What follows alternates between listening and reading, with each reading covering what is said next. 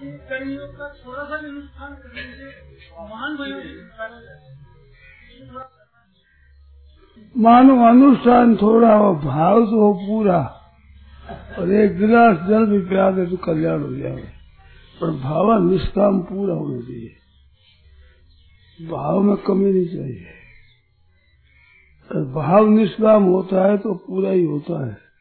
नहीं होता है तो नहीं होता है, होता तो पूरा ही होता है। भाव के टुकड़े नहीं होते। बात है सर।